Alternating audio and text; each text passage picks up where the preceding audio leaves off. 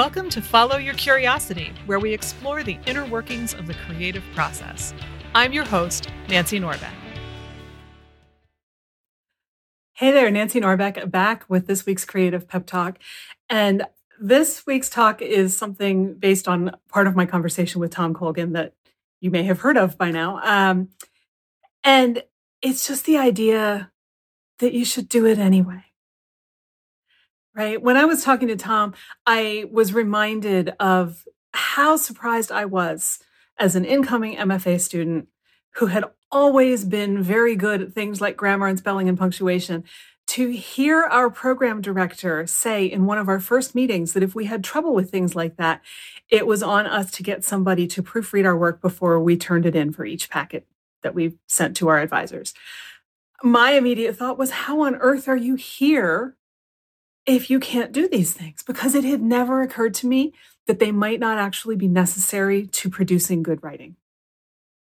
That was when I started to realize that no, actually, your ability to produce good grammar and to spell everything perfectly doesn't mean you can't tell a good story.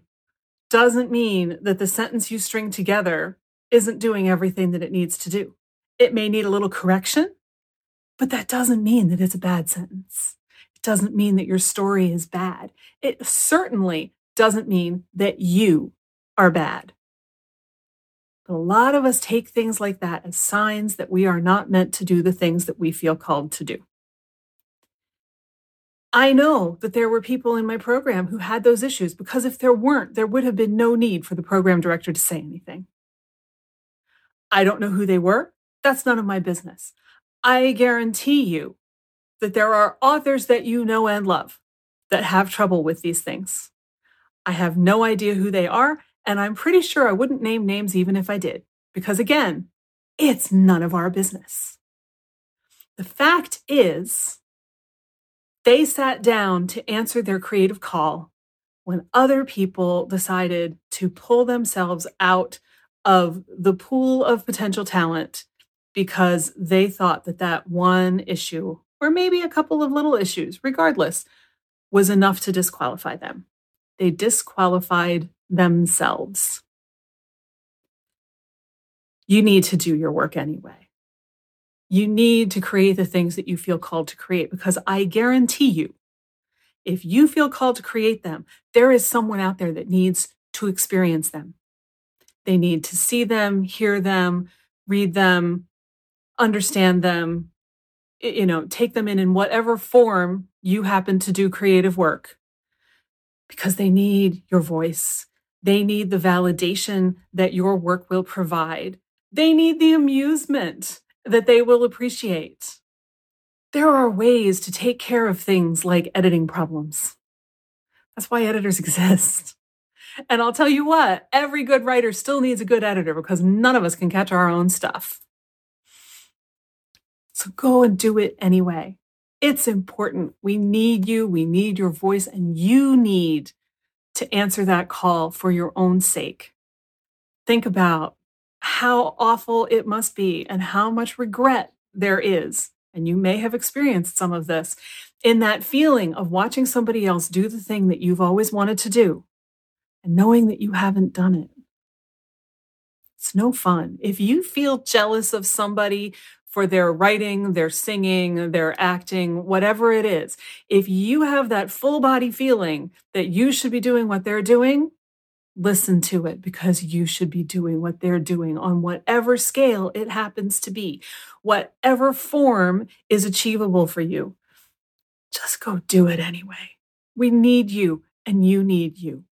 And I will be back with some suggestions for how to make that work better next time. But in the meantime, if you need some inspiration, I invite you to go to your journal and think about what's holding you back. Ask yourself, what's holding me back from doing the things that I know I'm here to do, that I'm supposed to be doing? And then listen to the answers that come up and ask yourselves which ones are really insurmountable and which ones you only think are insurmountable. You might want to ask somebody else for a second, hopefully more objective view of what's insurmountable and what isn't to help you see through the blind spots that you may have about this. Either way, do it anyway. And if you need a little extra inspiration, there is a great Ben Folds Five song by that very name. And I invite you to go check it out because it will make you feel like you can take on the world. So think about it, listen to the song, and I'll see you next time. If this episode resonated with you, don't forget to get in touch on any of my social platforms or even via email at nancy at fycuriosity.com and tell me what you loved. And if you're feeling a little bit less than confident in your creative process right now, and you haven't yet signed up for my free email series on six of the most common creative beliefs that are messing you up, please check it out. It'll untangle those myths and help you get rolling again. You can find it at fycuriosity.com, and there's also a link right in your podcast app. See you there, and see you next week. Follow Your Curiosity is produced by me, Nancy Norbeck, with music by Joseph McDade. If you like Follow Your Curiosity, please subscribe, rate, and review on Apple Podcasts or wherever you get your podcasts. And don't forget to tell your friends. It really helps me reach new listeners. Thanks.